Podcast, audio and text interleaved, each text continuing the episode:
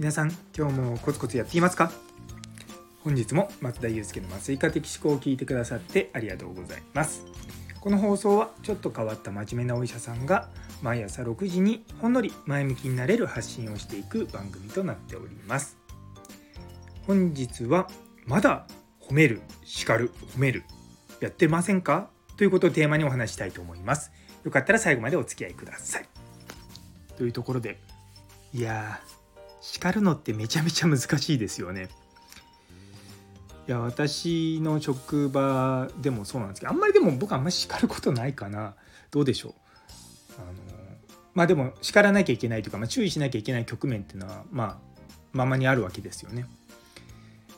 ただその古いやり方だといわゆる褒めて叱って褒める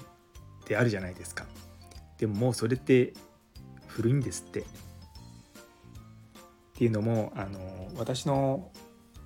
本棚本棚じゃないなこれ 本が積まれてる山のところにですね「世界最高の話し方」っていう本があってで今日パラパラっとそれをめくってたらまあどういうふうに褒めるあ叱るのかっていうのが出てたんですね。で特にああそうそうそうこれ読んだ時にそう思ったんだよなと思ったのが褒める叱る褒めるはもう古いと。正しい叱り方はこれだっていうのがあってあこれはこれはですね皆さんと共有して叱るってめちゃめちゃ重要じゃないですか。あの職場においてもプライベートにおいても、まあ、特に子供とかねいらっしゃる方はそうだと思うんですけども叱るのを効率的にやるにはどうすればいいのか。効率的っていうか効果的ですよね。相手にへさへそを曲げないようにするっていう時にでそもそもこの叱るあ褒める叱る褒めるだと結局ネガティブな言葉に引っ張られちゃって褒めがあまり効果ないらしいんですよね。でじゃあどうすればいいの？って言ったら、まあ、褒める時は褒めると叱る時は叱るというふうにちゃんと使い分けることが大事だと。でさらに言うなれば褒めるのが6叱るのが1ぐらいの比率がいいと。いやなかなかねこう難しいなと思いながらも、まあ、基本的には何でも褒めると。あのしかもそれもすぐになんかいいことがあった時とか具体的にねあと気持ち込めてねめちゃめちゃいいじゃんそれとかそういう感じですよ。あのー、僕ちょっとわざとらしく最近やってるんで うちの家族からちょっとわざとらしいからやめてよって言われるんですけどもでもあそれ本当にいいよねとかそういったことはちゃんと気持ちは伝えた方がいいと思います。なかなかね気持ち伝えるの慣れないとあのその事実だけこれ良かったよで終わっちゃうんですけどめっちゃ助かったとかあのすごく嬉しかったとか本当それって、まあ、自分の感情じゃないですかでそういったのをこう最後に付け加えると褒め方としてはこうちょっとポイントが高くなるらしいんですね。で一方でその今回のまあポイントとなるこう叱り方でいわゆるさっき言ったその褒める叱るを褒めるではなくもう叱る時はちゃんと叱ると。でその時もまず確認すべきはしかるべき事実をちゃんとこう伝えると。でそれが何でダメなのかって理由をさらに加えてそれについてまあ相手、まあ、自分はどう思ってるんですかっていうこういう主観的なものをこう聞くと。で最後は解決策を相手に、ね、どうすればいいと思うっていう形で聞くというのが、まあ、グローバルエリートの叱り方らしいです。グローバルエリートの叱り方ってめちゃめちゃなんかいいですね グローバルエリートを目指して頑張ってますって書いてね。まあ、であのこの本にちょっと例が出てるのであのそのこのグローバルエリートの叱り方を読んでみますね。まず今日大変な報告なかったね。これがないと全体の業務が大きく遅れてしまうんだよ。僕としては非常に残念だね。忙しくて忘れてしまいました。すみません。どのような形にすると忘れないだろうか。では、これからスケジュールをでリマインダーに出るようにセットしておきます。以後気をつけます。申し訳ありませんでした。みたいな感じらしいです。あの僕さっき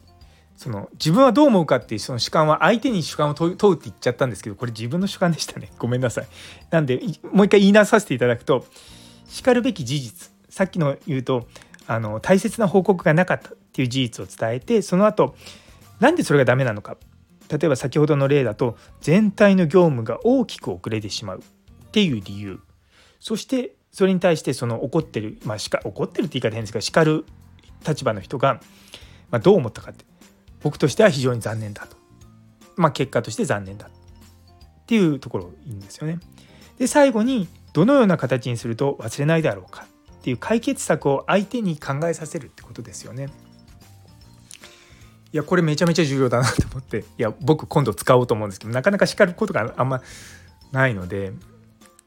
うん難しいなと思うんですけども。まあこうした方がいいよとかああした方がいいよとかそういった時にちょっと使ってみようかなと思います。いやでもねこういう何て言うのかな今今さすがにこうリモートがだんだん明けてきてこう出社するとかねそういったの増えてきましたけどもでもリモートでできる時はリモートでやりたいってみんなもう思うようになっちゃったんですよ。でリモートでやるとめちゃめちゃ難しいのがコミュニケーションなんですね。会えばその人の顔とか、まあ、態度とか仕草とか雰囲気とかいろいろと伝わるじゃないですかいわゆるそのノンバーバルコミュニケーションってやつですよ。でもどうしてもその例えば画面越しならまだしもテキストチャットとかねそういったものだけのやり取りだと相手の感情って伝わんないんですよ。特にメールってすごく冷たく伝わっちゃうんですよね。だからやっぱりちょっとその辺はねこうまあ難しいところではあるんですがでもやっぱり今示したようなね叱り方とかそういったのを一旦見るとああこれはすごくいいなと思うんですよね。例えばなんだろうな初期研修の先生が麻酔の相談を事前に僕にしてこなかったとかそういった時のシチュエーションだとやなんかこの症例のことちゃんと相談なかったよね。ちょっとそういうのないと患者さんの状態把握できなくなっちゃうんで麻酔のプランとか場合によって手術が遅れたりとかするんだよね。っていやちょっとあの、相談なかったの残念だなって思うんだよ。でどうすればまあこういったこと起こんないようになると思う？ってみたいな感じかな。自分でちょっと予行演習してみました。まあ事実を伝えてそれは何で良くないのかという理由を伝えて、まあ、僕の気持ちを伝えて。で最後どうすればいいと思うまあ、どうすればいいと思うって言って言うのはすごくやりやすいかもしれないなと思って。やっぱこういうことをやっていくってことはすごく大事ですよね。そうあの一つ一つこれね多分やっていかないと身につかないなと思うんですよね。やっぱねダメ出しとかねだらだら説教するとかもうダメですよそれはもう時代遅れっていうか、まあ、僕はそういうふうに 育ちましたけど、まあ、そういう負の連鎖はここで断ち切ってやっぱねそういうことやるとねやる気がねそがれるんですよ。ねなんかもうノーモアやる気泥棒みたいな感じですよねもうやる気をそぐようなことだったら言わなきゃいい。でもねあのすごく大事なことはネガティブでもフィードバックってした方がいいんですよ。一番ダメなのはコミュニケーションしないってやつです。でネガティブなフィードバックがあった場合でもやっぱりエンゲージメントってなんか20倍ぐらい上がるらしいんですよね。なのでやっぱりちゃんと言うことは伝えた方がいいと思うしここはこうした方がいいと思うよとかそういったのをうん、ちゃんとコミュニケーションかなと思います。まあ、そもそもね僕らのあの問題点って人とのコミュニケーションぐらいしかないじゃないですか。あ人とのコミュニケーションで若干まあお金の問題とかありますけれどもそうそうそうだからそう思うとやっぱりコミュニケーションをいかにうまくやっていくかっていうことはこれからの時代めちゃめちゃ重要なんじゃないかなと思います。はい、というところで最後まで聞いてくださってありがとうございます。昨日のデータなしで改善はできないという放送にいいねをくださったゆいつむさん、もにさん、姉そうに先生、マータンさん、佐藤先生、さやもさん、中村先生、ラグビー先生、たんぽぽさん、おかプラスさん、たきちきさん、ゆやさん、どうもありがとうございます。いつもいつも励みになっております。一方で最近ですねちょっとフォロワーが増えていないので悩んでおります。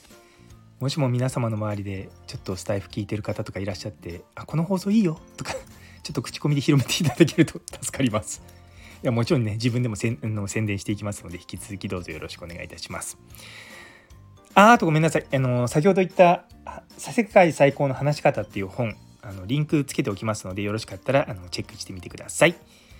それでは今日という一日が皆様にとって素敵な一日になりますように。それではまた明日。